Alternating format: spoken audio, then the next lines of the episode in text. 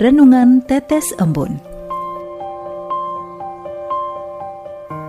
Sobat Katolikana yang dikasihi dan mengasihi Tuhan, kita berjumpa lagi dalam program Renungan Tetes Embun yang dipersembahkan oleh Radio Katolikana. Mari kita siapkan hati untuk mendengarkan firman Tuhan. Senang sekali kita bisa berjumpa kembali di Tetes Embun edisi 8 Mei 2022. Kasih Bapa tak ingin sang anak menderita. Sabda Tuhan di kesempatan pada hari ini diambil dari Yohanes 10 ayat 29. Bapakku yang memberikan mereka kepadaku lebih besar daripada siapa pun. Dan seorang pun tidak dapat merebut mereka dari tangan Bapa aku dan Bapa adalah satu. Ketika masih kanak-kanak, saya pernah mengalami sakit. Sakit yang saya derita ini tidak pernah kunjung sembuh, hingga akhirnya saya dibawa ke rumah sakit. Bertepatan dengan peristiwa ini, kebetulan sekali motor bapak saya sedang dijual untuk keperluan sesuatu yang saya tidak pernah tahu. Hal ini membuat bapak saya harus menggendong saya dari rumah ke rumah sakit untuk berobat. Sesungguhnya, bapak saya bisa saja mengantar saya ke rumah sakit dengan menggunakan angkutan kota. Tetapi ini memerlukan waktu yang cukup lama. Kemudian, setelah selesai urusan di rumah sakit selesai, bapak saya ini juga kembali menggendong saya pulang ke rumah, padahal jaraknya cukup jauh. Dari situlah hati saya merasa tersentuh atas kasih dan perjuangan yang dilakukan oleh bapak saya untuk saya.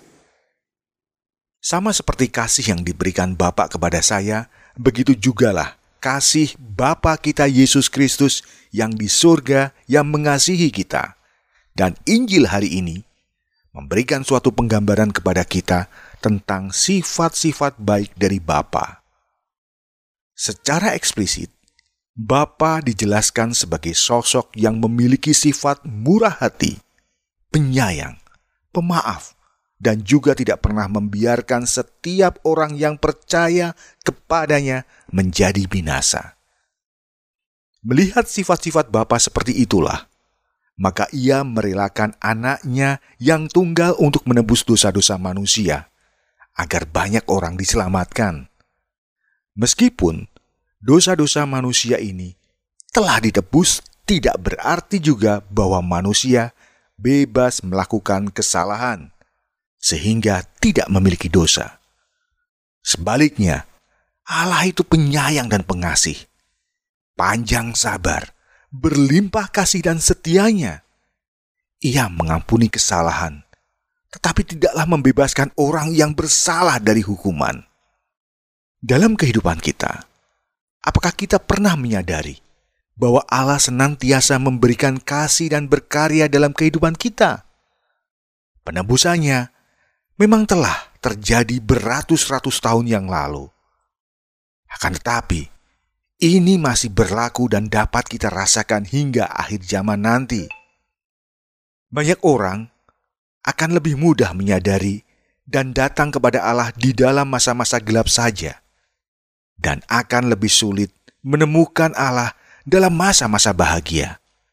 Maka dari itu, saya mengajak kita semua yang mendengarkan program acara ini menyadari tanda-tanda kehadiran Allah dalam hidup kita, baik bahagia maupun sedih. Dengan demikian, kita akan lebih dapat bersyukur dan bersemangat di dalam menjalani dinamika kehidupan ini. Dan marilah para pendengar semuanya, kita tutup dengan membuat tanda kemenangan kita sekaligus mengakhirinya dalam doa. Dalam nama Bapa dan Putra dan Roh Kudus. Amin. Bapa yang penuh cinta, mampukanlah kami untuk dapat melihat Engkau di dalam pengalaman hidup kami sehari-hari. Agar kami dapat lebih mensyukuri penembusan yang telah Engkau berikan kepada kami dan mensyukuri atas hidup yang telah Engkau berikan hari ini. Dalam nama Bapa dan Putra, dan Roh Kudus. Amin.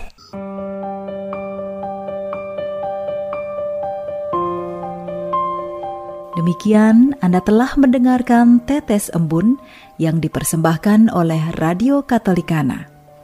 Renungan Tetes Embun bisa Anda simak di Radio Katolikana, media sosial Radio Katolikana, dan YouTube Katolikana. Terima kasih dan sampai jumpa.